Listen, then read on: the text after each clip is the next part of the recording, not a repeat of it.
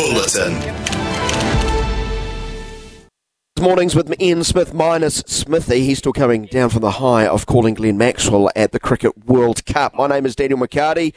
Uh, we take you through till midday. We being Louis Herman Watt, who's feverishly working the phones in the background uh, as we try to give you um, a great little taste of the Melbourne Cup a little bit uh, later in the program. So uh, we've pushed them up the order, pushed them up the order, pushed it up the order is probably a better way of describing it. Generally at about 10.40 we do the bulletin with the fine New Zealand Sports Media Mind.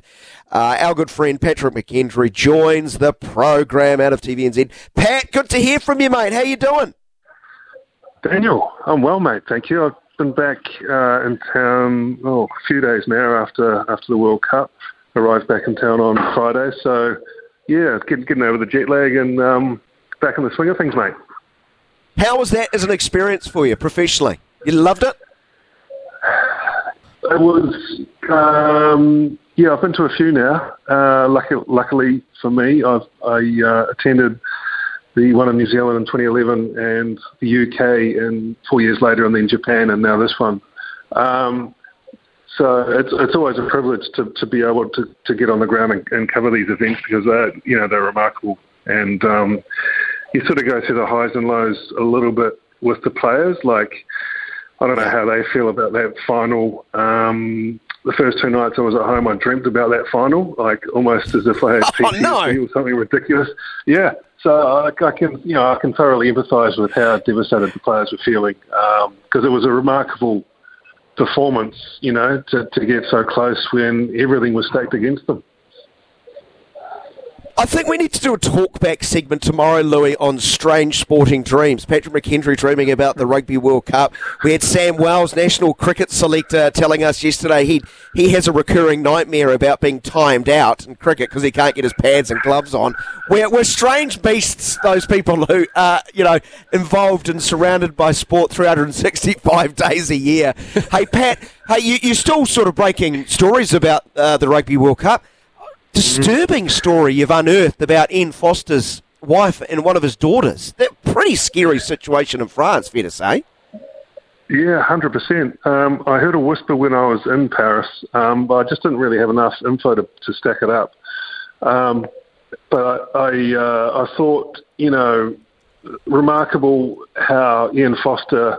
I, I thought he carried himself really well. Um, just, just to sort of concentrate on him for a sec, um, dealing with that as well as the World Cup and everything that was going on uh, off the field. Um, you know, I, I, was pretty impressed with how he ca- carried himself, given everything that's happened. He knew, obviously, he was going to be replaced whether he won the thing or not, and he got pretty damn close.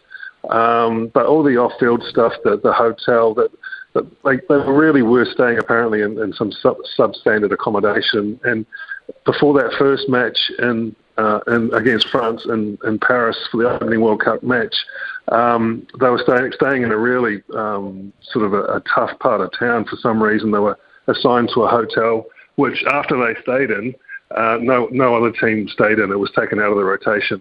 So um, yeah. Anyway, the the unfortunately for uh, Ian's wife Lee and his daughter Michaela, they they were held up by a guy with a knife who was on something, according to, to Ian. Like, in other words, I think it was affected by drugs, to be honest. Um, yeah. Which would have been a very, very scary experience, I would imagine. And even looking back, um, it, it, still would be because you just don't know how these things are going to go. Um, you know, completely unpredictable situation. So, yeah, I, I got that story and I, I stacked it up when I got back in on uh, on Monday in the office. So, um, uh, and you know, Ian's come out now and and confirm that it happened and everyone everyone's all, all right and, and that it didn't sort of um, colour in a bad way his, his experience in France. Um, so, yeah, fortunate for everyone, really. Yeah, it puts everything in perspective in your family's immediate danger. I'm just so glad, and, and as we all are, that it, it, it, ended as well as it possibly could. Not that it is a good situation at all. It's darn scary. Uh, yeah, we we stayed in Créteil, not far from where the All Blacks. It, it was a pretty miserable little uh, part of uh, Paris. Credit them not bitching and moaning about the uh, air conditioning, unlike the SENZ lead rugby commentator who commentated, uh, who, who bitched about it about three seconds after arriving at his hotel. Uh, to anyone who would listen. Uh, any hoot. Um, hey, the, the, the women's XV. What? Sorry. The women's XV won over this past weekend. you know, twofold. We, we can talk about the game or the off field. Let's talk about the rugby itself. The, the Black Ferns, I, I wasn't surprised England beat them. Uh, I, I, was expecting England to win. I was quite surprised by the margin. Um, was that performance from a New Zealand perspective nearly good enough, though? Uh, no, I don't think so. They, they, uh, to be fair, I, I only watched the second half. Um, yeah. So I'm, I'm kind of, I'm making a few assumptions here, but what I did see was the Black Ferns getting themselves well and truly back into that match at 1912. And you think, right, the momentum's changed here. They've got a fairly sparse crowd behind them, but nevertheless a crowd behind them. Uh, and they, you know, uh, they could take advantage of potentially a big, a big England pack they could tire uh, in the la- in the last quarter. Unfortunately for them, really inaccurate stuff like drop dropping kickoffs, mucking up exits. You know, after after putting themselves in that position, and it just very quickly went away from them. So they'll they'll be pretty disappointed about that. I know they've sort of they think that things are mitigated a little bit by the by the youth in their team, but still, um, some pretty experienced players in there nevertheless, and I think they'll be pretty disappointed by that performance, to be honest. And I mean, clearly England are, are a good side; they deserve to win it. Uh, pretty happy, obviously, afterwards, too, by the looks of things. But um, yeah, but pretty disappointing by the Black Ferns. Yeah, of course. What six-time world champions? You know, most successful uh, rugby team mm. ever.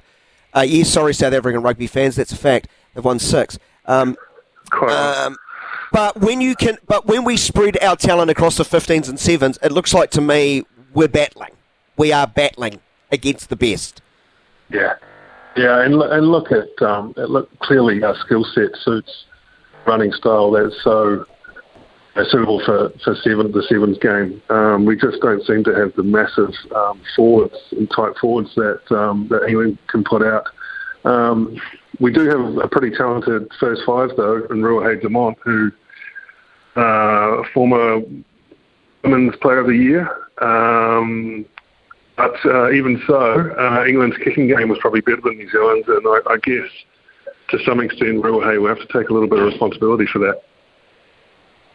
Uh, sparse crowds have been highlighted throughout this tournament. English captain Marley Packer calling the supporters' turnout disappointing. Now, uh, World Rugby's director of women's rugby, Sarah Horrox, um, also quoted as saying there is a degree of introducing the competition to the public. I have every confidence there. I can see the appetite is there. The fan base needs to grow. It will grow. It will evolve in time. This is the first time the competition has come to town. Um, I'm uncertain how hungry the sporting public is, though. I can see growth, but how big is that growth? Uh, timing of the tournament wasn't probably great, so there's a few mitigating factors. But yeah, what, what's your feelings? You know, uh, in that sort of well, sphere, that, that that talking point. Well, I think the harsh truth is that they were probably a little bit optimistic um, about the crowds. Number one, we're obviously basing it on what, what happened during the World Cup. The World Cup gripped the nation because it was a World Cup. Um, yeah. It, it, gripped the nation because the it was a it was an incredible redemption story by the Black Ferns who went from zero to, to heroes, didn't they? Uh, it was amazing. It was amazing to be a part of, and I, and I was lucky enough to report on it. Um, WXV1 it's not the World Cup there's a cost of living crisis going on globally. New Zealand not immune to uh, from that, and the timing itself was was terrible during a World Cup, and the way that the the, the final finished in New Zealand was a it would have been a huge turn off again uh, for crowds because you know, players were devastated. You got journalists dreaming up about the bloody thing days later. um, it, it was a devastating devastating way for it to finish, and I'm sure all of that played a part in, in, the, in the in the turnout to uh, to those matches, which just on the face of it weren't as compelling, were they? Yeah, indeed. Um, Super Rugby squad naming day. Shouldn't this just be a media day? Don't we just know the squads now? Do, do we think there are any yeah. surprises possible? You know, we, have heard, had some great surprises. Leigh Halfpenny out of Leigh Halfpenny out of yeah. Wales. That's a cool surprise. That's novel. No, and uh, Stephen Jones assisting Tana Umaga and Tom Coventry at, at Moana Pacifica. That's that's interesting too. but all, all, the news has been sort of filtered through, has trickled out, hasn't it? So I don't think, unfortunately, I don't think there are going to be many surprises tomorrow. So it's almost a bit of a damp squid, I, I think, in store, uh, unfortunately. But um, I guess it's another stepping stone towards the new Super Rugby season. It's going to be interesting too, actually, because a lot of the teams are going offshore to play their pre-season matches. The, the Crusaders, of yep. course, going up to Europe to play uh, uh, Bristol, one or two Irish clubs, I think. Um, other other squads or franchises going to Japan. The Blues and Chiefs might be going. Um, already, like the top players next year are going to be doing a hell of a lot of travelling, and this is potentially going to compound it heading up there before the season even starts. So I think that's going to be quite interesting the way that pans out for, for the players in terms of their welfare and um, uh, and, and when the when the sort of the final sort of kicks off later in the year, um, how, how, they're going to be physically and mentally uh, up up for such a crunch part of the season. Uh, Patrick McKendry is uh, with us. This is the bulletin. Uh, we'll get into one of his other specialty topics, boxing, in just a moment. But do you have any sense, and I've been banging the drum on this show, filling in for, for Smithy on this, you know, trying to speak directly to the All Blacks coaches. Let's not, you know, let's not completely forsake Super Rugby. You know, trust the coaches to rest their players themselves when they see fit. Let, us try and have as much star caliber in that competition to give it a chance. Do you get any sense um, about how the, the next sort of All Blacks leadership group will value Super Rugby? Not really. Um, one of the more interesting things I found was Scott Robertson saying it's inevitable that players will be selected for the All Blacks from offshore clubs. I remember he said that, um, I think it might have been last year uh, or, or, the start of this year. Um, so it doesn't sound like it's valuing Super Rugby too much itself. Um, uh, we'll just have to wait and see, I guess. Um, yeah. There's a, there's a big, obviously, a big collaborative approach between NZR and, and, and, the franchises. They all work very closely together. That's part of the reason uh, why Super Rugby isn't a great spectacle because it's such a, a closed shop. Uh, I don't think there are any true rivalries because, uh, you know, it's all for the greater good, the All Blacks. Um, yeah. Yeah, we'll have to wait and see. But, I mean, well, there is a rivalry. It's the Crusaders and everyone else. Everyone a- a- against the Crusaders right. is Louis Herman Watts probably nodding furiously, furiously in the background. Let's get to yeah, boxing. Speaking of furious, I think that's called a segue. Tyson Fury. Where's that guy's head off? Uh, head at after escaping one of the more embarrassing sort of upsets in the history of the sport?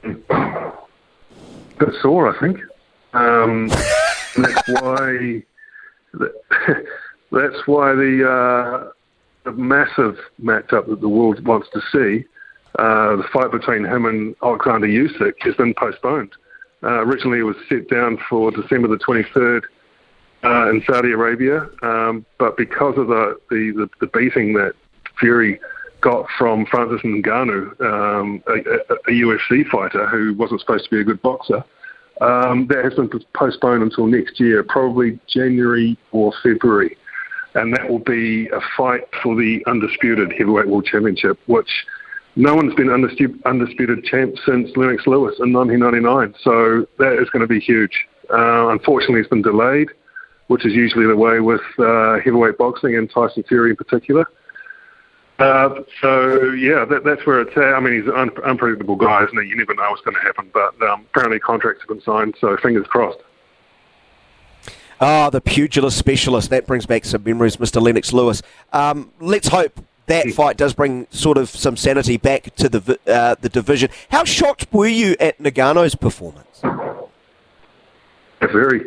Um, I, I, saw some video of him training, and I'm pretty sure he, he must have been sandbagging, uh, to use a yachting term, because he looked terrible. um, his, his, punches lacked any speed or power. Um, but clearly, it was a, it was a tactic to um, lure Tyson into a bit of a bit of a trap, and, and he did it well. Um, the guy the guy turned up in shape. He he seemed to know what he was doing. He rocked Fury with a big left hand, put him on the canvas, and was probably pretty unlucky not to not to get the decision. Of course, um, well, I mean, there's just too much to too much at stake for the judges, I think, to, to, to give it to him. But that's how it works in this game. if the rumours are true, actually, I'm, I'm not sure, um, you know, how strong these rumours are. Is it worth the risk for Joe Parker to get in the ring with them? He certainly said, "Yeah, I, I'm, I'm interested." But any any heavyweight boxer with their own salt should say they're interested. I would have thought. Joe would snap his hand off because there's there's a huge amount of money involved in it. Um, but I don't think I don't think Francis would take that fight. I think, to be honest, I think he'll wait for a rematch. Where the money is, and there's too much to risk, too much at risk for, for him to fight anyone else. Um, the interim, um, yeah, I mean, there's, there's there's a lot of money to, to be made, and that, and that's the bottom line in every sense. That's crazy to think a guy with one professional fight would be doing Joseph Parker the favour. Yeah, that's right. Oh, that's the game, isn't it? It's about um, star power and pay-per-views and how much money you can make. And, and Francis is the guy on the up. Uh, it's, it's quite a remarkable story, really, given where he's come from. Um, I was talking to a, a French uh, journalist colleague in Paris about about Francis, uh, an immigrant from Nigeria who um, who moved to, to Paris when he was a teenager, and he and he endured, you know, a really tough life. And so, yeah, good for him. He's, he's really made something of himself, and, and he's he's a very wealthy man. Pat, a real treat to have you on the show. Thanks so much, mate. Um, good luck with those nightmares. Uh, Daniel. Um, yeah, do, Yeah. do you have any other Oh, no, sporting? no, do you have I'm- any other sport re- recurring sporting nightmares that you need to, to, to get off your chest? Well, obviously, we're heading into a long, hot summer now, Daniel, and um, but that means cricket, and we've got obviously we've got the World, Cricket World Cup going on, so know what uh, we know what black, black caps are like at World Cups.